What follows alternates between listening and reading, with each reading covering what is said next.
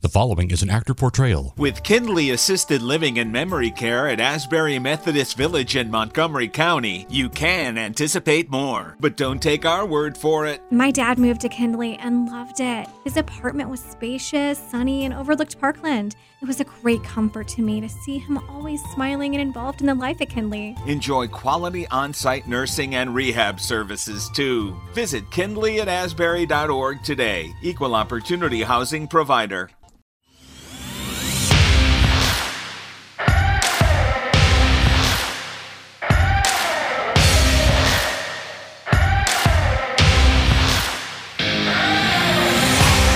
Welcome to the Fantrax Toolshed, a podcast covering all aspects of fantasy baseball to help you win all of your fantasy leagues.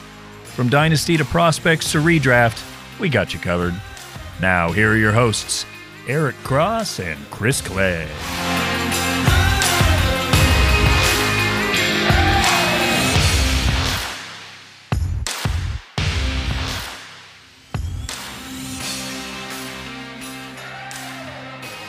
All right, fantasy baseball fanatics around the world, welcome to the Tool Shed.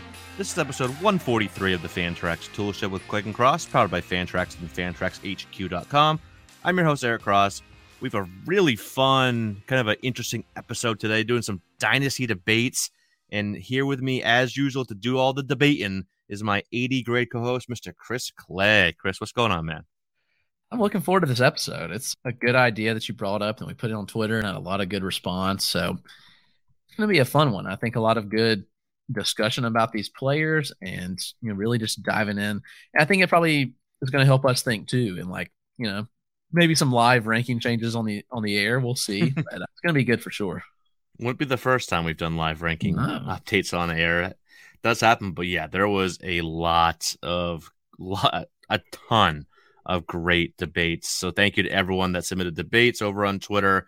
There is zero chance we can get to all of them. Unfortunately, there's unless we want to like just quickly give 30 seconds of of you know info and analysis on these debates and players, which wouldn't be doing you all justice. So we won't go super in depth, like you know, 10 minutes per debate, but you know, give a minute or two from each of us in each debate while we think, you know, what we do, and it'll be a lot of fun here. So we'll get to as many as we can.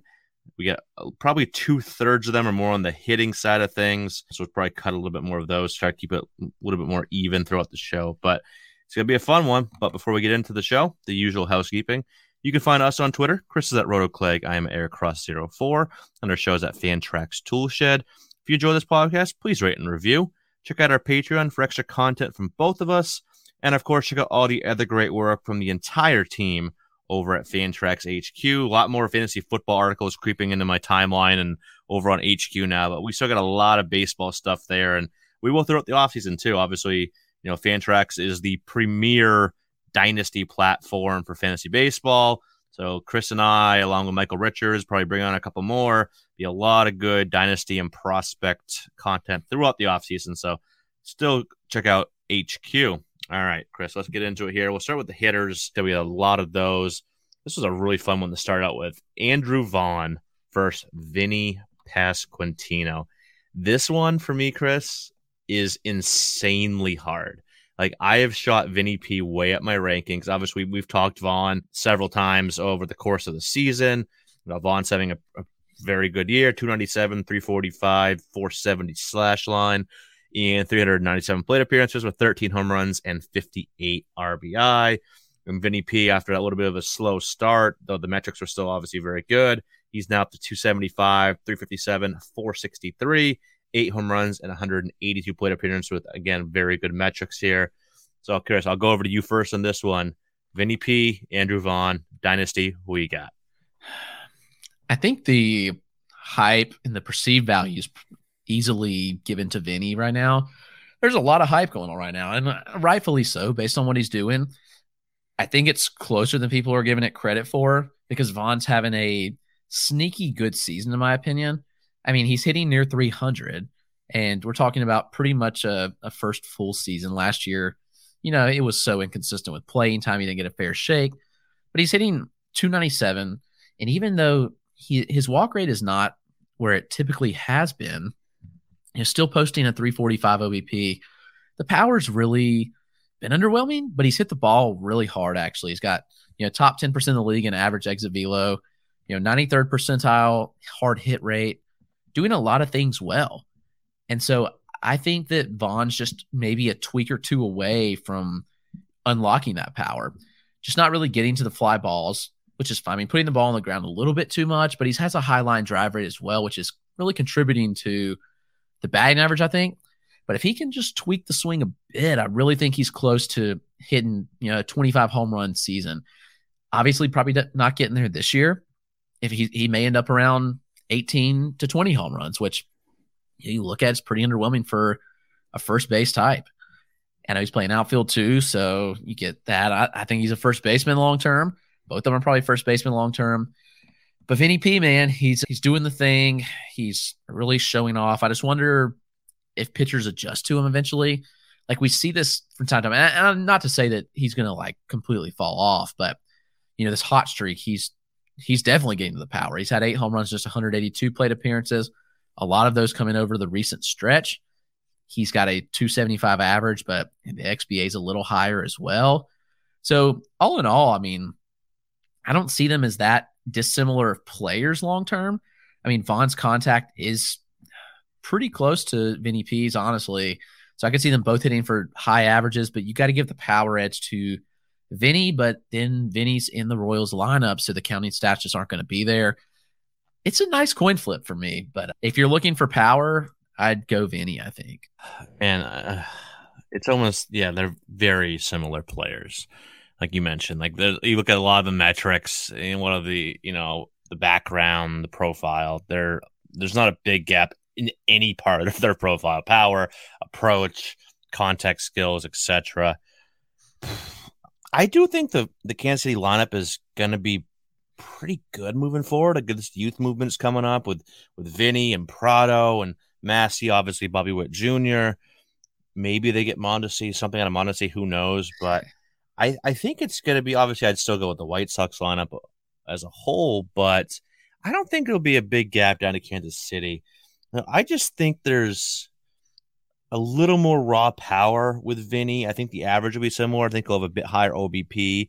So long term, I think I do lean Vinny P, but love both these guys. They're both underrated. They're both very good. I think they both have very good long careers being top 10 back end top 10 fantasy first baseman. So love them both, but I will give slight edge to Vinny P.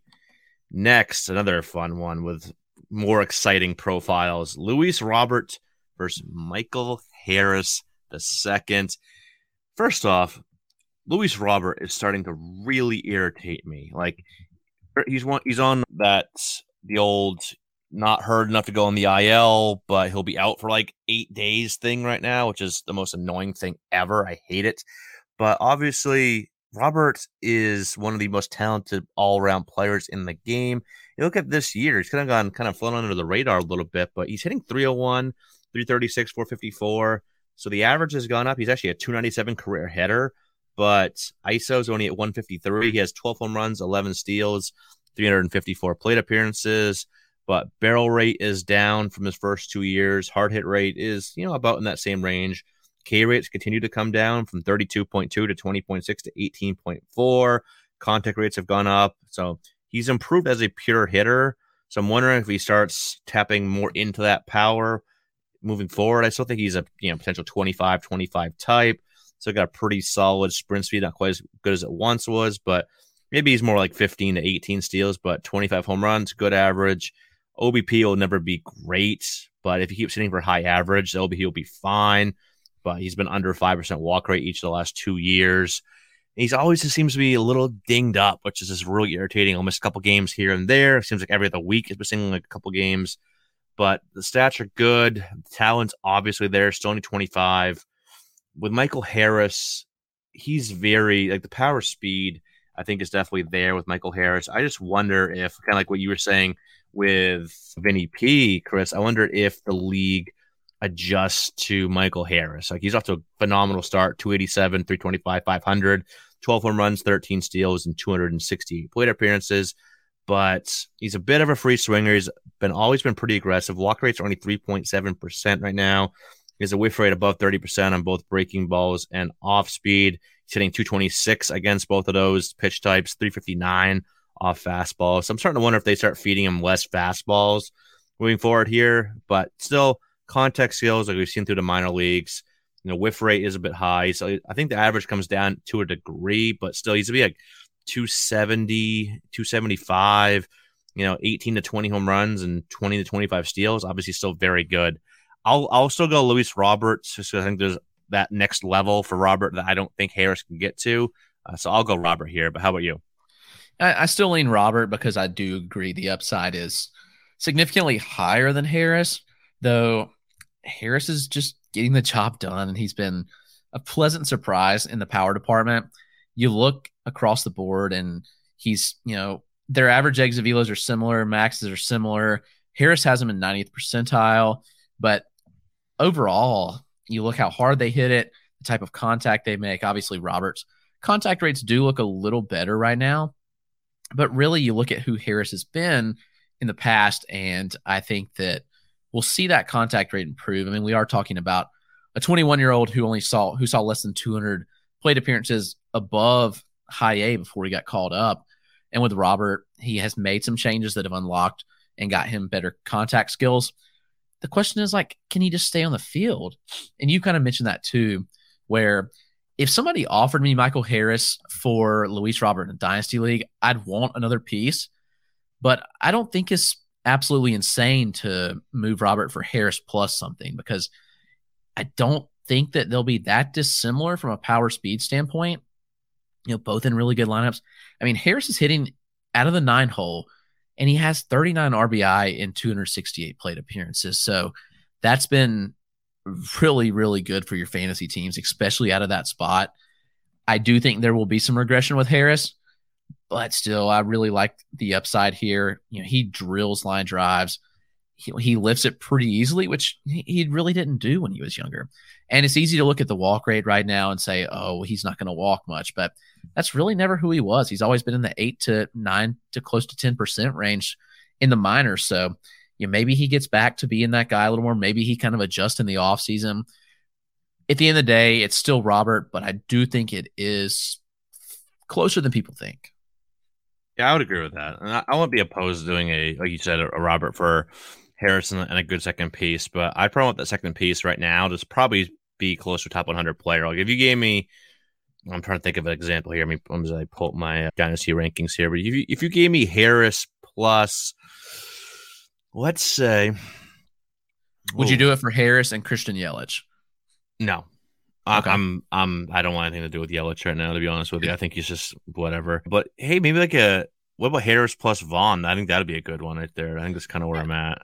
That's a pretty solid return. Him or Vinny yeah. P, I think would be a great return. Yeah, or, or if I was to get something like an Oneil Cruz or Elly De La Cruz, something like that, I think would be pretty solid as well.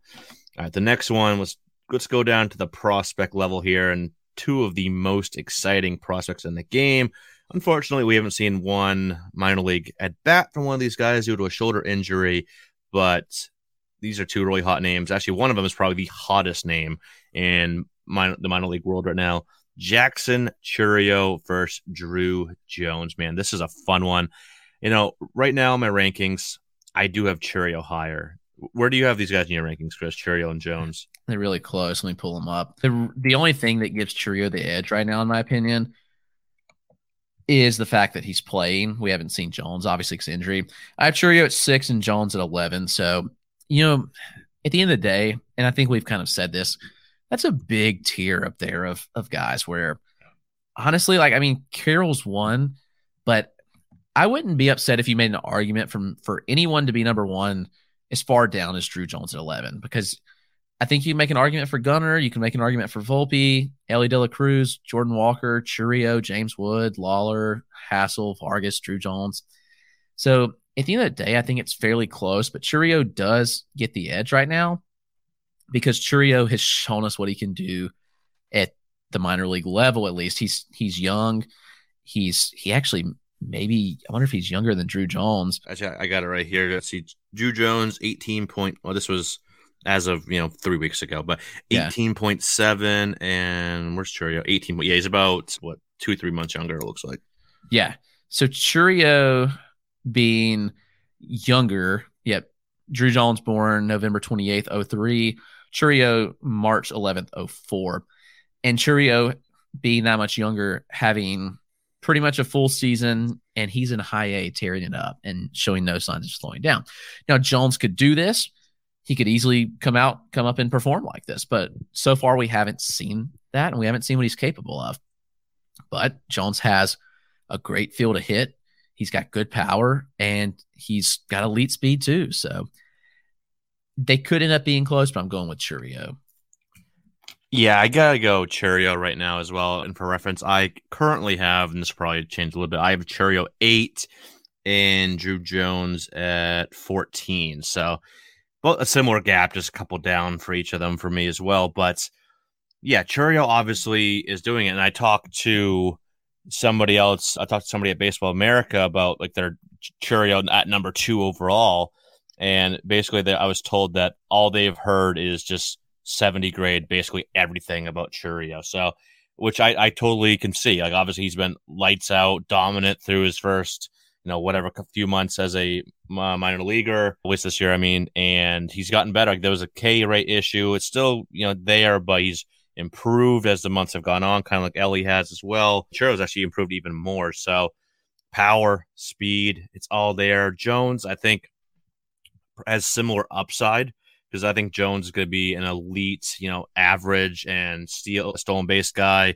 with some pop. I think if he can get up to 20 home runs, kind of like I'm kind of thinking about him now as I thought about Corbin Carroll about a year and a half ago, two years ago. I think there's a similar kind of upside there if he can get to the power that Carroll has. So I'll say some very similar upsides, but yeah, I got to give the edge right now to Chourio just because he's done it and Druw Jones hasn't at the in professional baseball. But maybe the, what's what's uh, this would be good one like revisit in a year once you know late late next year once Jones has you know a few months under his belt. Let's see how this shakes out then. Another prospect one, but two that have debuted. One that debuted tonight hit a home run on his first swing, which sent Mets Twitter into a frenzy, including our buddy Michael Simeone. But Brett Baty versus Miguel Vargas. This one actually I, won't say it's not close because it's not like a big gap, but I'm solidly Vargas. I'm pretty sure you are as well, Chris. Like Baty is good. Like I, I wrote, I talked about Baty on a recent Patreon AMA podcast I did, and like Baty's just a solid like 270 potential to 25 home run type. Vargas is similar power, more average, and he'll add at least some element of speed that Brady probably won't. So I can see another 15, 20 points in average from Vargas, another, you know, probably another five to eight steals out of Vargas, and probably slightly better counting stats as well. Just being in the Dodgers, as, well, the Mets are obviously a good lineup as well, but it's the Dodgers. Come on, they're the best lineup, you know, all around top to bottom. They usually always are. So that's why I go Vargas, and I think there's a much higher floor with Vargas, much better hit tool than Baty. We've seen Baty have some swing and miss issues as well. So I think that there's a higher ceiling with Vargas and a higher floor. So I'll go Vargas here. You know, Baty actually hits the ball much harder than Vargas does. The problem is he just hits the ball on the ground too much. I think that's Right. probably going to be his downfall. It's just the ground ball rate. It's just been extremely high despite how hard he hits it. I feel like their feel for contact is pretty similar, to be honest. Like I would say their hit tools are similar in that, at least from a contact standpoint, but you can't get by with the kind of ground ball rates that Baty posts. And yeah, he did lower it a bit in double A this season, but you look and his historical rates have been high, 50%. He even, you know, last year at 61.2%. And we saw him in the AFL doing this where, you know, he hit the ball extremely hard. I think he had the hardest ball hit at like 113 something, you know, like the highest average EV there. But at the end of the day, he just pounded it into the ground a lot. And I think that's going to end up hurting him. Vargas does make really good contact. Vargas can lift the ball a little better. So I do go Vargas slightly, but Baty obviously getting a lot of hype right now, especially getting that home run. No surprise, Jake Odorizzi, but it is what it is. So I do lean Vargas still. Yeah, Jake Odorizzi kind of stinking at the right time, and you know the little issue with Kyle Wright's shoulder at the right time. Soroka's nearly coming back, so maybe he overtakes uh, one of those guys in the rotation. Uh, he he looked really good. Chris posted uh, all eight of his strikeouts from, from the other night in his rehab outing. He looked pretty good. Obviously, Soroka's never been a huge K rate guy, but definitely, like, I, I just stashed him uh, in my home keeper league because you know I have I'm in first and I have a good lead there, so I'm like, eh, might as well see see what uh, see what he gives. And he, he went four innings, so I think they're they're building him up to be a starter. Probably said overtakes Odorizzi if they move him out of the boat to the bullpen, or you know, right if he goes in the IL. But yeah, a little stash there. Not to get off topic, but all right, next one. We have so many good ones here. Let's go. let- Let's keep it at the prospect level here. So this one was, I think, asking purely on upside. Ezequiel Tovar, Carson Williams from Tampa Bay, and then Vaughn Grissom. Whew, Chris, this is a this is a hard one here. Wh- which one are you going? To strictly upside. Who you got? Well, for upside, probably going Tovar. I'm not sure. I mean, obviously he gets the benefit of playing in Coors, like being a Rocky. That's going to significantly boost a batting average that he's already shown he has a good field to hit. So I think Tovar's batting average floor is really high. Plus, he's really getting to that power and speed. But again, you have Grissom, who is not much older than he's a couple months older than Tovar, and he's at the major league level and looked really, really good. Grissom also brings the power speed to the table, which is intriguing. I feel like his field of hits just not quite as good as Tovar. Carson Williams, to me, until he can make more consistent contact, he's not really in the same tier of player, in my opinion. The power speed's been tremendous, but his strikeout rate definitely has me concerned. So until that we see that, you know, kind of go down a bit, I'm not even considering him in this tier, to be honest. But I will lean Tovar just slightly over Grisham. Grissom. Yeah, I, I think I'm right there with you. I I might actually go. I don't know. Tovar's speed does lean me that way. Williams, I, I think is he's got solid upside as well, but I, I don't think he's. Uh, it's solidly Tovar and Grissom for me. I think it's all gonna come down to how much Grissom runs. I think the power. He obviously he has the most power over Tovar, but Tovar obviously, like you mentioned, has the Coors boost plus more speed. I will lean strictly upside. I will lean Tovar, but I think if you combine ceiling and floor, I'd probably go Grissom there. But yep, question was upside, so I will lean Tovar. All right, back up to the major league level here. This is a fun one. Randy Arozarena and Cedric Mullins. Man, these guys have, you know, at, at one point or another, both were maybe the hottest name in fantasy baseball for at least, you know, a couple months on end. Obviously, Mullins having the 30 30 year last year. Rosarina was Babe Ruth in the playoffs a couple years ago, but they've been really up and down. This year, let's look at the stats. Mullins, 496 plate appearances, 11 home runs, 25 steals, 49 RBI, 61 runs, 263, 320, 399 slash. So very you know, good power speed, very underloving slash. Rosa Reyna in 461 plate appearances, 16 home runs, 21 steals, 256, 317, 438 slash, 61 RBI, 50 runs scored. I mean, I'm not the biggest fan of either of these two, but I'll lean Arozarena. I think obviously there's more power there. The speed gap isn't that big right now. You see 25 to 21, and he's just looked. You know the metrics are better with him, and the metrics aren't great with Arozarena either. But you know, like Mullins is 5.2 percent barrel rate. You know, hard hit rate 37.7. There's more. He's got a higher floor, I will say, because Rosarina's had more of a strikeout issue, though that has come down to 24.7 percent this year, which is very encouraging. But just a better quality of contact. Excuse me, quality of contact metrics there. More power. I like the lineup around him a little bit more than Baltimore. Though Baltimore is on the rise, but yeah, it's not a big gap. I'm not, I'm not big on either of these guys, but I will lean Arozarena over Mullins. How about you, Chris? Yeah, I do prefer Rosarena, but if you're disappointed in Cedric Mullins this year, like this is who you should have expected him to be. And we, I think we both kind of preached this all preseason. Like he, yeah, he had the speed to steal 30 bases again, but he was not hitting 30 home runs again. I said he would be a 15 home run type. The average was obviously going to regress a bit, but still he's having a solid season. Like you said, knowing the expectations and managing those expectations. I think that was just a 2021 was a huge career outlier. So I, I think Mullins is fine, but this is kind of who you should have expected him to be.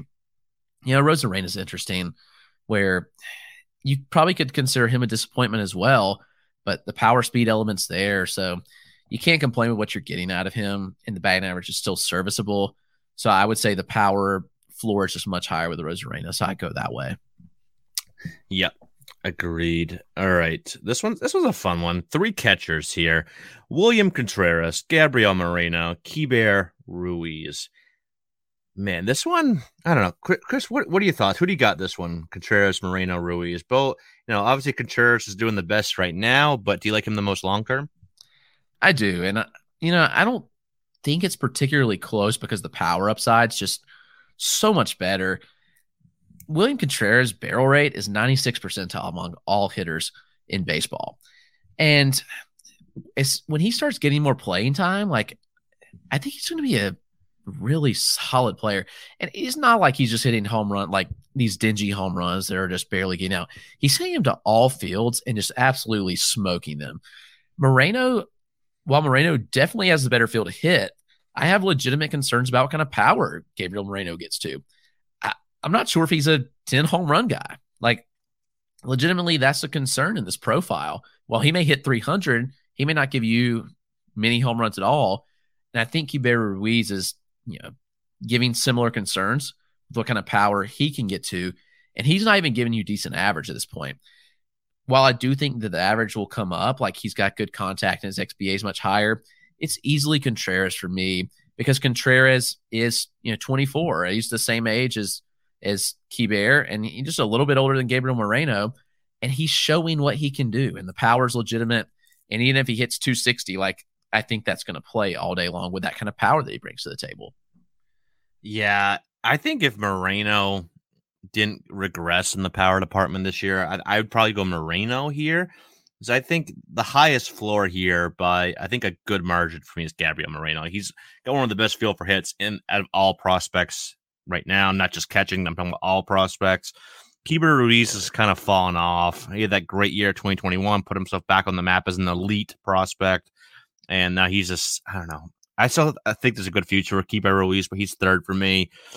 Contreras, I, th- I think it comes down to what you what type of catcher you want, and I think you know a lot of people find value in the you know the more of the 250 hitters, but with a lot of power from their backstop. Others maybe like more of the high average, just get that stability there. I can see going either way. I do think I do think it's close personally, but I guess I will lean Contreras just until I see Moreno.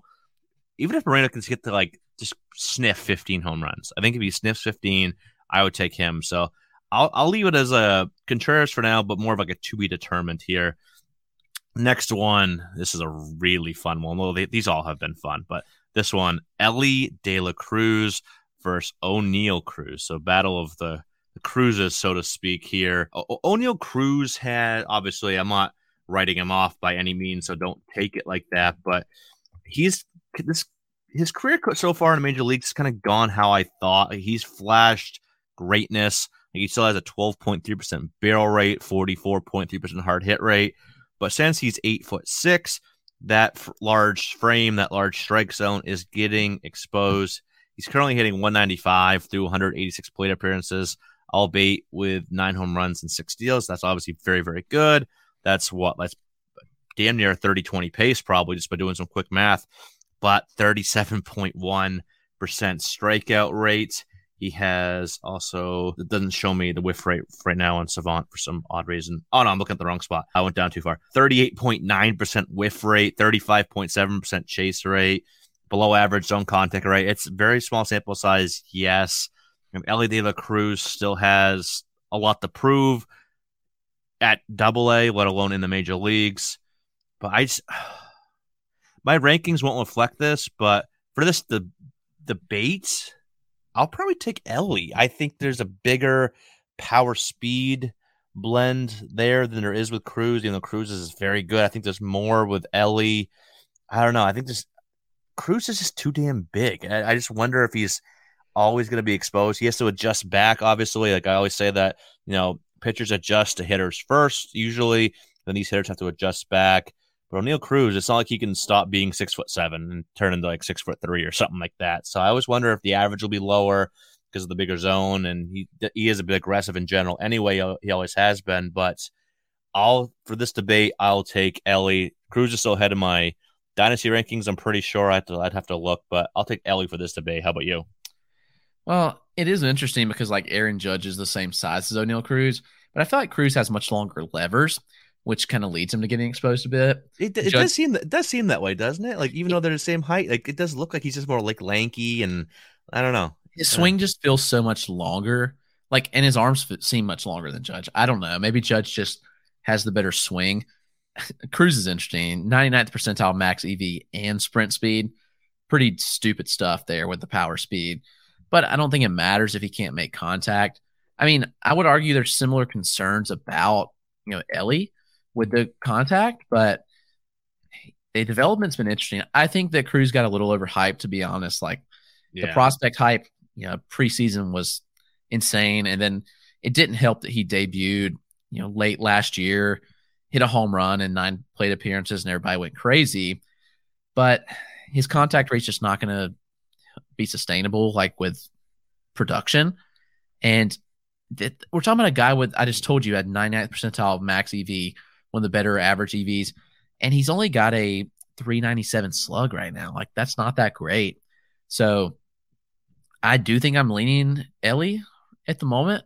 Oh, I, But- I thought you I thought you would take Cruz here. I thought I was kind of going a little uh, crazy going Elly here. No, I mean, I, I just think for pure dynasty value, like if I were to try to trade both right now, I could get significantly more trading Elly De La Cruz. I'm pretty sure. Yeah, I It- can see that. It's just funny how people like fade people so quick. Like Oneil Cruz was all the talk. Everybody was begging for him to get called up. And now, in fact, the dynasty hype's just faded a bit. So you can probably get a, a better return for Elly. So I may lean that way slightly, but I still believe there's some more upside for Cruz, obviously, that we haven't seen, but he's got to make better contact. I actually have them two spots apart in my dynasty rankings. I have I have Elly 83rd and Oneil 85th. Though I haven't adjusted Oneil in a bit here, so she'll probably move down a little bit. Not not a ton, but it, it- right now, real quick, Oneil Cruz is, is he top 100 dynasty for you? He's back end. Yeah, It's pretty close. I'll probably move him in that back end as well. But yeah, so I'll- I guess we're both going Elly here. I thought we'd differ on this one here. Sneaking a couple more hitters before the break. Volpe, Abrams, Lawlar. This is another really good one. A lot of exciting, you know, young prospects here. Chris, I'll, I'll throw it over to you first here. Who you got? Anthony Volpe, CJ Abrams, Jordan Lawlar. I think it's really close between all of them. I would say probably leaning Volpe, but I think that mostly that's because of Abrams just fade a bit as he's debuted. I still believe in CJ Abrams' upside, and I'm all about going to get him in Dynasty, and we talked a bit about that in our latest episode. But I think Volpe's just been underrated how good he is, and it is just a testament. He started out the season so bad and just really he put that behind him and just came on and has been really strong. I don't know. It's I think it's pretty close. Upside standpoint, I think I'm going CJ Abrams still. Safety wise, man, I'm not sure any of them safer than the other. So that's a tough one for me. So I guess I've I guess I've convinced myself to go Abrams. I'll go Volpe here. I and I, I love all. I, I still believe in Abrams as well. I'm incredibly high on Jordan Lawlar. Always have been pre 2021 draft. Love to see him doing what he's doing now. Easy top five prospect overall. But I think just the combination of ceiling and floor goes to Volpe. And, and we saw, yeah, he had a bit of a, a slow start to the year up here in the Double A Eastern League, but he's really gone back to what he did last year over the last couple of months and he's got Yankee Stadium waiting him, Yankees lineup. I think he's going to be a 20 plus, 20 plus type of guy, high average, high OBP. Looks like a nice number two hitter. Like tailor made for that number two spot. So he's have a ton. Actually, if he's hitting like I know they've had Judge hitting second a lot, but maybe they move him down to third in the lineup and you know, maybe Volpe leads off. Who knows? But hitting in front of Judge and everybody else, man, I, I think I go Volpe. I, I I hate that I like a Yankees prospect as much as I do as a Red Sox fan, but I love me some Anthony Volpe. Always have. So I'll go Volpe here, but I think all three are gonna be very, very good fantasy players long term. All right, Chris, let's go some really, really quick hits here before we hit the break. We had a couple featuring Evan Carter, so I'll just put all these guys together. Hmm. So, all right, so it says he'd be five players total. Maybe it's maybe just rank the five for this. All right, we get Evan Carter, Gabriel Gonzalez. Actually, it is just four players. Sorry, yeah, just rank these four: Evan Carter, Gabriel Gonzalez, Joey Wiemer, and Kevin Alcantara. All right, so as I have them ranked right now, it would be Carter, Gonzalez, Alcantara, and Wiemer. I have this. I have Alcantara and Gonzalez flipped, but same for me. The first three are all close, and then Wiemer I've dropped down a bit. He's struggled mightily lately, so yeah. So I go Carter, Alcantara, Gonzalez, who are all top fifty for me, and then Wiemer probably 15, 20 spots below that. This next one very interesting because it's two very different players. Michael Massey, Esteury Ruiz. I think I might go Massey. I think he's a super underrated. I think he's gonna be like a 20 homer, you know, eight to 10 steal type with a high average, high OBP. I think he's kind of getting slept on. Ruiz, I think, is has a higher upside, obviously, because of that speed. But where is he at with the bat? Is that just a lot of that was PCL? He made some changes and improvements, sure, but was that how much of that was PCL inflated? So I'll go Massey on this one. Yeah, I'm a bit concerned about Esteury Ruiz and the Padres' willingness to give up on him. I would say, I am not saying they get they got Josh Hader, obviously, but Ruiz, you're right. I'm wondering how much of it is legitimate, and I'm not sure I'm completely buying what he did, you know, this year, at least in San Diego. So that really leaves him as kind of an. I still think he's a more empty speed type guy. I don't think his field of hit is that great. And I think Massey's going to be more consistent. So long term, I would bet on Michael Massey having a really quiet career, but probably a better one than Esteury Ruiz. Right. I think Ruiz will probably have some better seasons. Maybe his peak season looks better than Massey's, but for, yeah, for the totality of their career, I'll lean Massey. Last one before the break. And ugh, this is a a tough one. This this just screams ugh. All right, if you had to buy into one of these four right now in Dynasty, Chris, who would you take? Jarred Kelenic, Jo Adell, Brandon Marsh, or Trammell?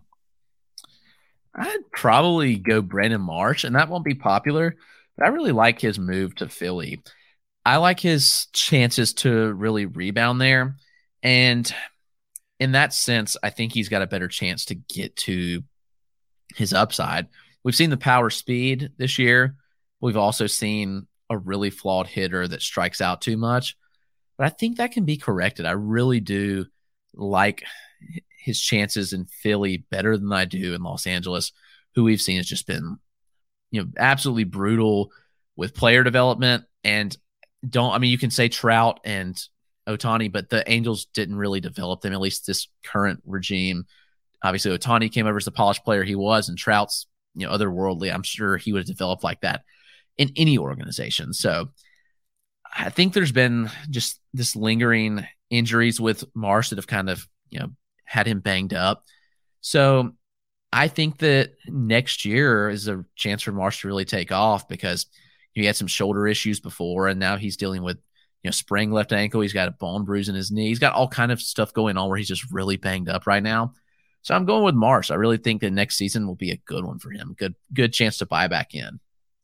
Yeah, I'll take the lesser of the evils here. I go with Marsh as well. Trammell's not even in the conversation for me in this one. It's down to the other three. I'm sure people will probably surprised about saying Kelenic, and I do think I still do think even I posted a couple things, you know, about me and him kind of breaking up on Twitter, but I still think he does turn it around to some degree. What that degree looks like, I I have no idea. Adell, I just ugh, I don't trust the Angels. I there's too much issues in the profile there. Marsh has the most speed here, so I think for fantasy, I think they're all not going to live up to even close to what they kind of were thought to be long term. But Yeah, I will go Marsh as well. I guess. I don't. I don't. I honestly don't feel great about any of them if I'm being honest here. But all right, hitters are done. Let's go ahead and take a quick break. Get a word from our sponsor. We'll be right back with some pitchers. Support for Fantrax Toolshed is brought to you by Manscaped, who is best in men's below the waist grooming. Manscaped offers precision engineered tools for your family jewels. Manscaped recently launched the Ultimate Men's Hygiene Bundle, the Performance Package. So join over 5 million men worldwide who trust Manscaped with this exclusive offer for you 20% off and free worldwide shipping using the code TOOLSHED in manscaped.com. If you've ever had a time where you hurt yourself down there when trimming, then you know it's important to get the best. And Manscaped offers the best. They have recently introduced their Performance 4.0 package, and it's a game changer. Inside the package, you'll find the Lawnmower 4.0 trimmer, the Weed Whacker ear, nose, and hair trimmer, the Crop Preserver ball deodorant, the Crop Reviver toner, the Performance boxer briefs, and even a travel bag to hold all your goodies. The Lawnmower 4.0 is the future of grooming, and dare I say, the greatest ball trimmer ever. I'm just blown away by its performance and its craftsmanship. This fourth generation trimmer features a cutting edge ceramic blade to reduce grooming accidents thanks to their advanced skin safe technology. Lawnmower 4.0 is waterproof. It also has a 4000K LED spotlight you need for your most precise shaves. And because it's waterproof, you can say goodbye to the mess on the bathroom floor. You thought that was good.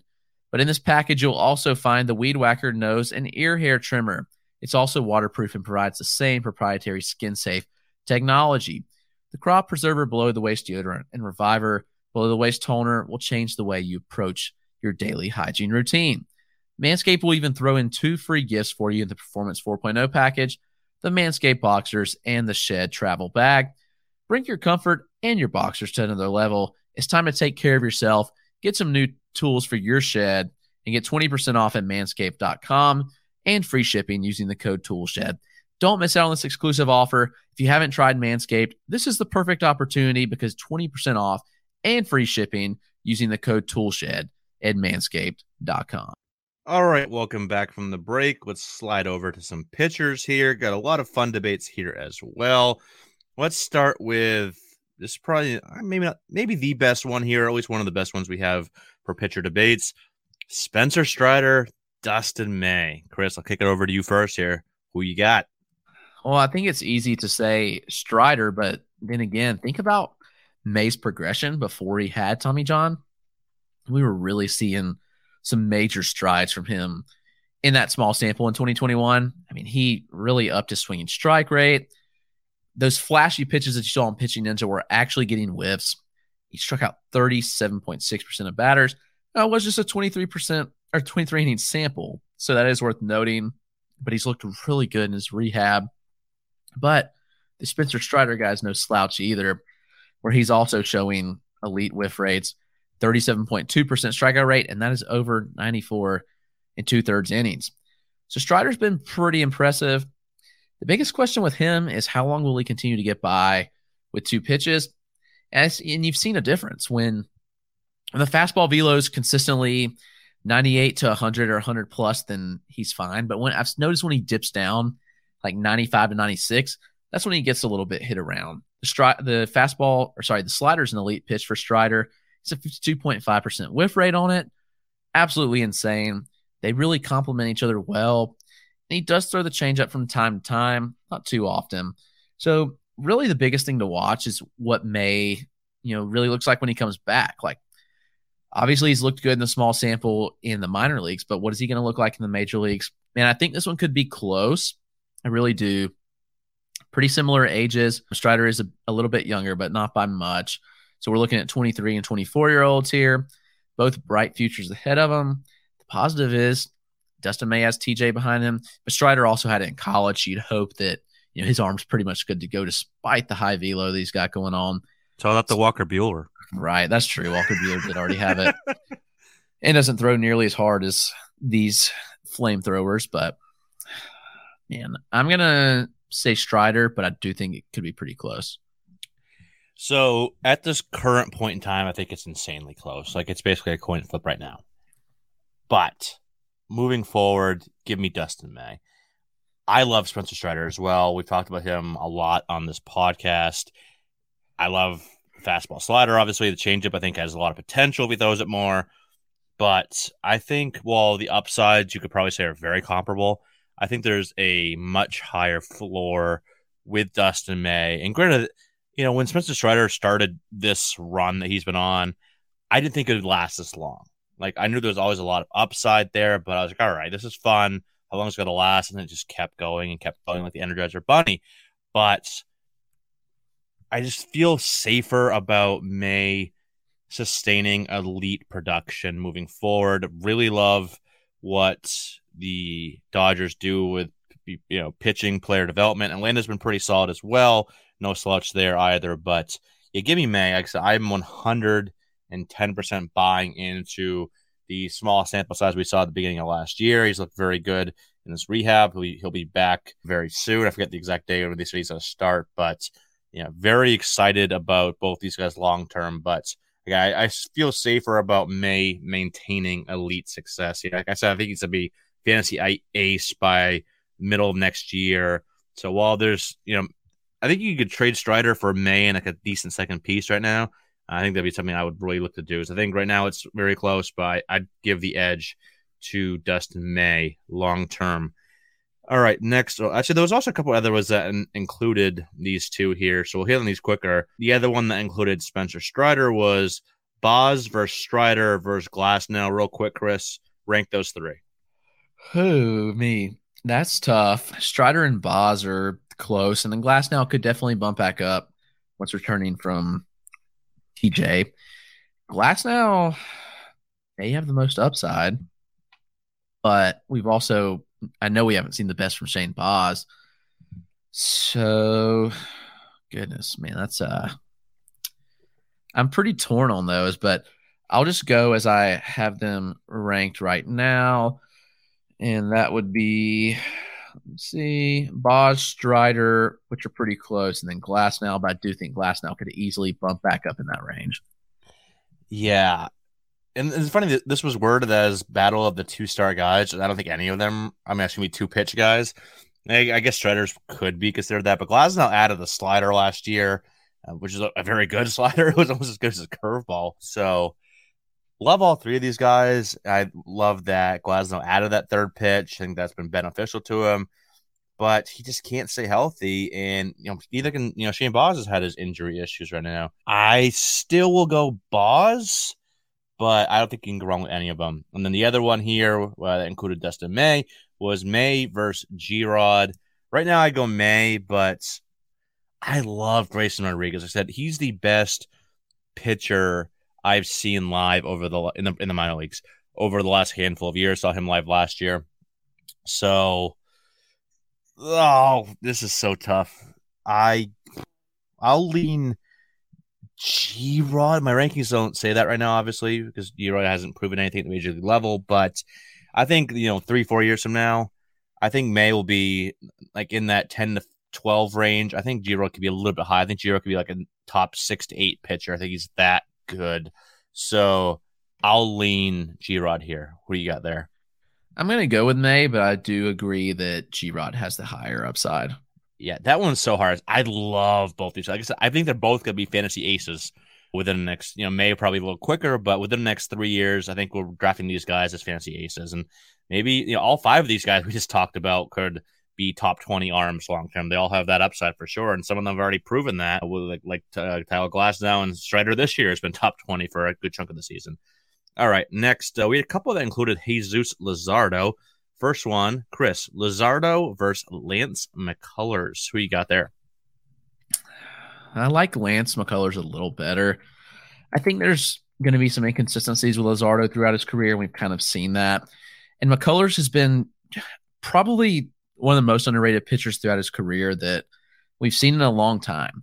I mean, he debuted at 21 years old and was stellar with a 3.22 ERA his rookie year. And he's just continually been really good. And last year was probably his best season. We finally saw the strikeouts really tick up. I know there's a lot of injury risk, but there's injury risk with both here. But I am going to go with McCullers. This is tough for me. I think I might, I might lean Luzardo. He, I don't know. It's almost a coin flip to me because, like you mentioned, they're both very talented, both a lot of injury issues. Luzardo, I think I'll, I'll just lean Luzardo. I think if you just look at the profile, I think you know next handful of years they could be very very similar. But Luzardo's four years younger, so that might lean me to Luzardo in Dynasty. And the other one was Luzardo versus Freddie Peralta. I don't think this one's quite as close. You know, Peralta had that really really good 2021 year where he was being drafted as a you know top 15 arm this spring. Was off to a little bit of a you know not so stellar start, but kind of picked it up, had the injuries. It's been a very roller coaster year for him. But I like, I think he's on a level above both these guys here. So I will go a Peralta. How about you?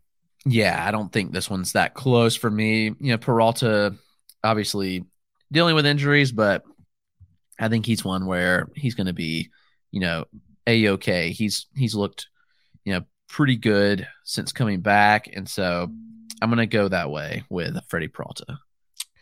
All right, so I actually missed another one that had both G Rod and Baz in it. There's a lot of G Rod and Baz ones here. So again, real real quick, since we already discussed two of these guys, G Rod versus Baz versus Logan Gilbert. Who you got there, Chris? I still have Baz. You know, G Rod's ceiling's probably higher than both. So I don't know. I mean, consistency and floor, then I'm going Gilbert, but I do have Baz ranked highest. But G Rod has the potential to pass them both. So it depends on what you're looking for in the pitcher there. I go G Rod. I think upside, him and Baz very close. Obviously, if you want to go floor, it's Gilbert because he's proven at the major league level. The other two haven't.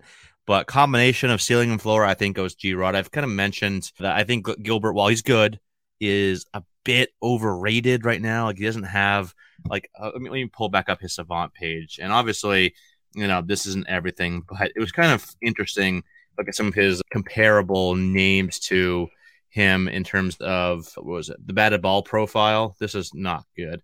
Austin Voth, James Kaprielian, Trevor Williams, Daniel Lynch, Jameson Taillon from from last year. All the other ones were from this year. He's got the good stuff, like some of his the pitchers similar to him on velocity and movement were Shane Baz, Brandon Woodruff, Justin Verlander, Tylor Megill, Jackson Tetreault for some odd reason. I'm not sure how he fits into there, but I just don't think Gilbert is fantasy ace. I think he kind of gets valued that way. He doesn't have the strikeout stuff. So I think he's a bit overrated. So I will go G Rod. Then I think long term it's going to be G Rod, Baz, Gilbert. Uh, Gilbert will be very good. So don't come at me saying I'm, you know, I hate Gilbert or something like that. So I think he'll still be good, but I think he's a bit overvalued for for fantasy purposes. All right, next one Dylan Cease versus Alec Manoah. This one, I almost didn't do it because I don't think this one's that close. It's Dylan Cease by a solid margin for me. I think now that he's shown that he can get the walk rate down to a better level, still not, you know, he's not pinpoint, obviously, but very reasonable level. He's got way more strikeout upside. He's pitching at similar to better ratios, especially lately. He's been much better in ratios, but even if the, their ratios are similar long term, which I think they probably could be, I think he's got to have like a 10% higher K rate. So I go Cease. How about you? Yeah, even if Manoah has a little better command and going to walk less batters, you're right. I think that Manoah could settle in around 25% K rate. I think that's fully possible. He's been at 22 and a half this year, which is not great, but he's managed to keep the ERA pretty low. But, you know, everybody kind of went really high on Manoah.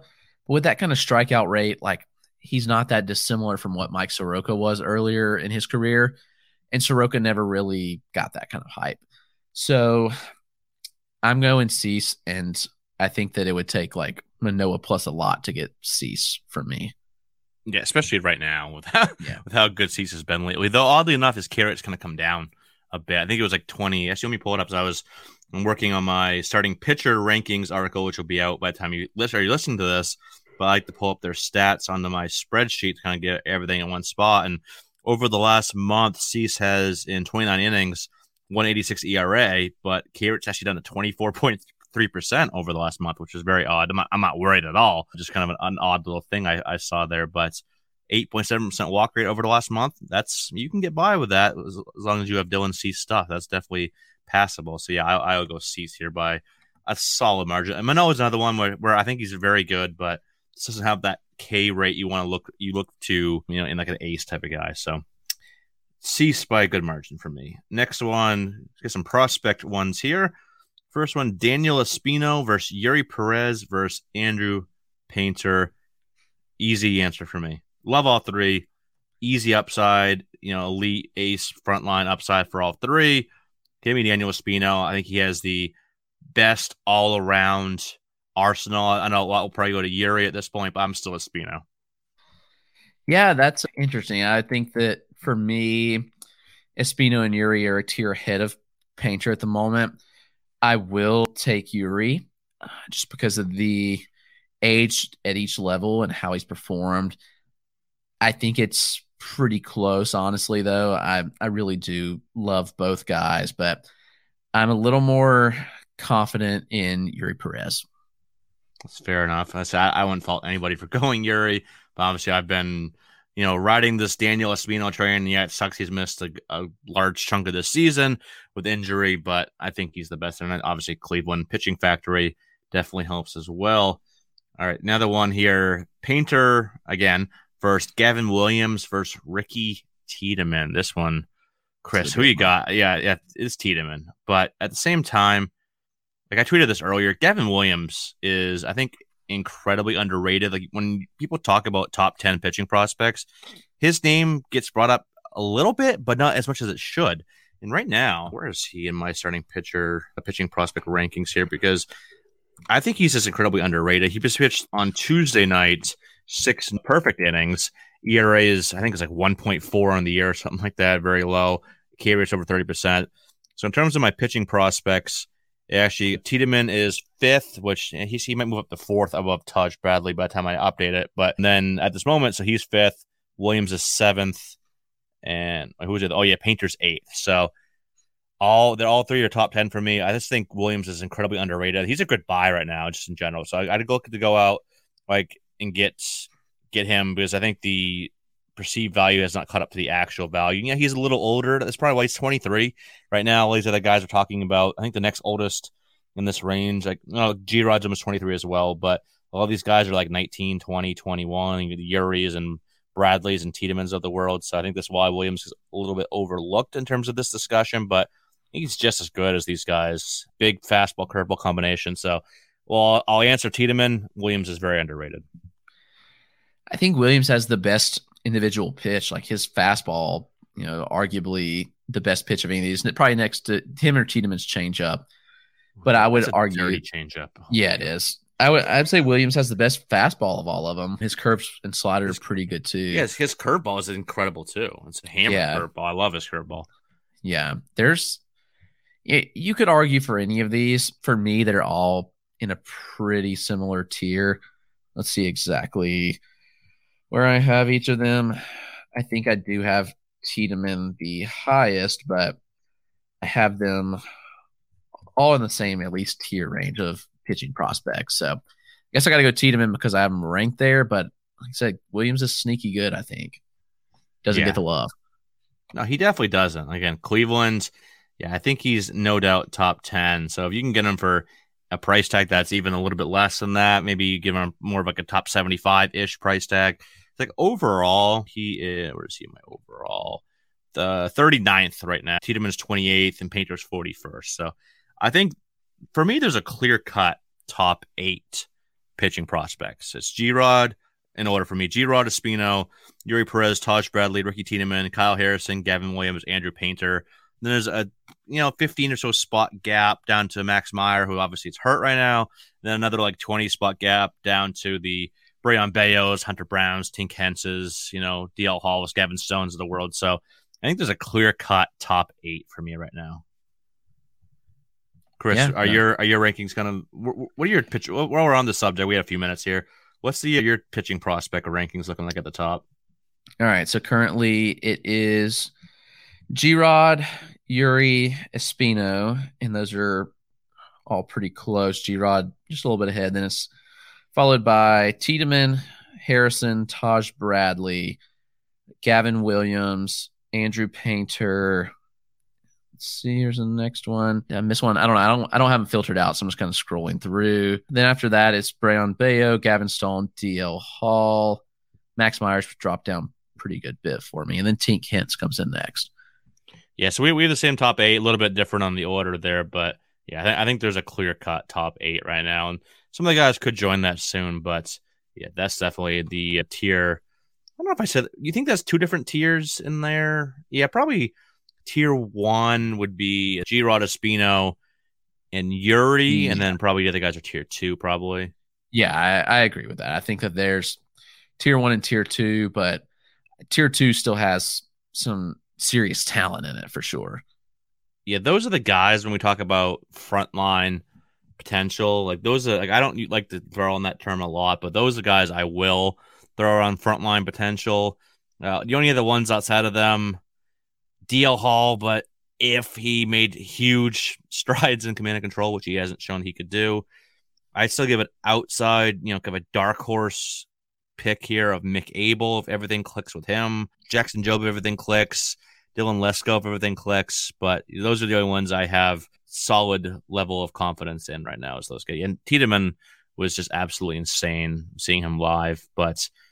I think that's going to wrap us up here. That was a really fun episode. Thank you to everyone that submitted all those debates. There was a lot of good ones there. Wish we could have gotten to more, but maybe we'll do another one of these again in the off season. You know, kind of winding down the season here. Another another month and a half left, but maybe we'll do another one of these in the off season. But that will wrap us up for today.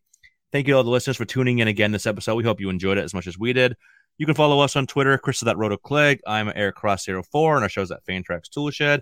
And check out all of our written work at Fantrax HQ, Fantasy Pros, or over on our Patreon. And join us again next time for more fantasy baseball talk. But until then, everyone take care.